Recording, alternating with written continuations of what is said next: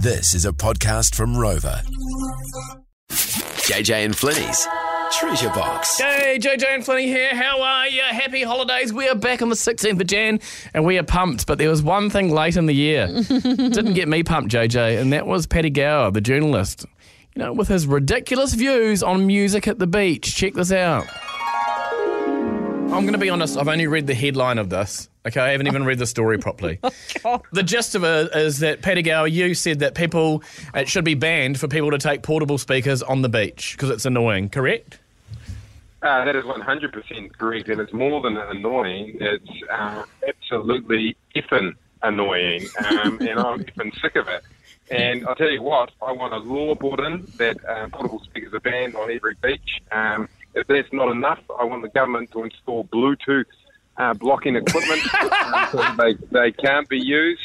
Um, I like the Chainsmokers. I like Coldplay um, when I want to hear it. And when I go to the beach, I don't necessarily want to hear that, um, all the latest stuff, stuff music or Celine Dion or whatever.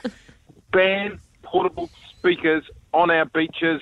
That doesn't just include the coastline; it includes lakes as well, and throw into it uh, waterholes, uh, prominent waterholes, sandy bits of waterholes, um, and even grass verges. Okay, well, Paddy, why are you so Yeah. mad? Why? Why? Are you, are you becoming a grumpy old man? Because you've always been one of the funnest people we know. And what what is happening to you?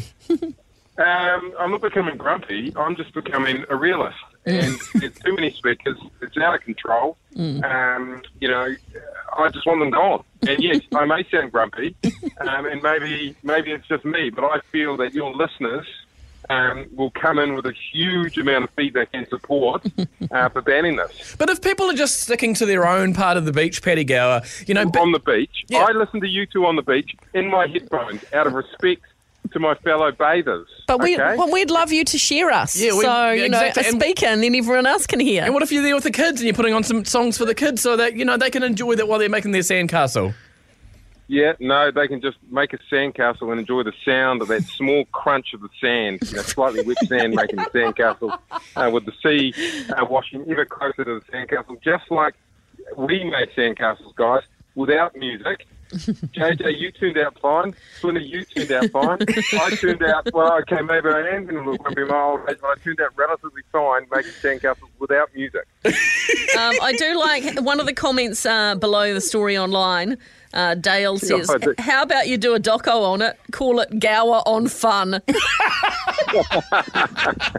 Yeah, I might be a bit of a fun buster, but Dale, um, I'm coming for your speaker. And if there isn't a law, if there isn't a law banning it, I will grab your speaker and I'll throw it in the sea myself. There wow. are, there, uh, before you go, there's a lot of things I agree with you on, and I normally do. on this occasion, I have to, I have to uh, politely but very strongly disagree with you, Paddy.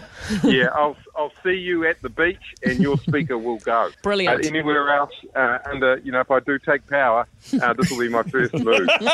All right, thank you, Paddy Gower. Thanks for coming on. Appreciate your opinion. Don't agree, but appreciate it. Thank you very much.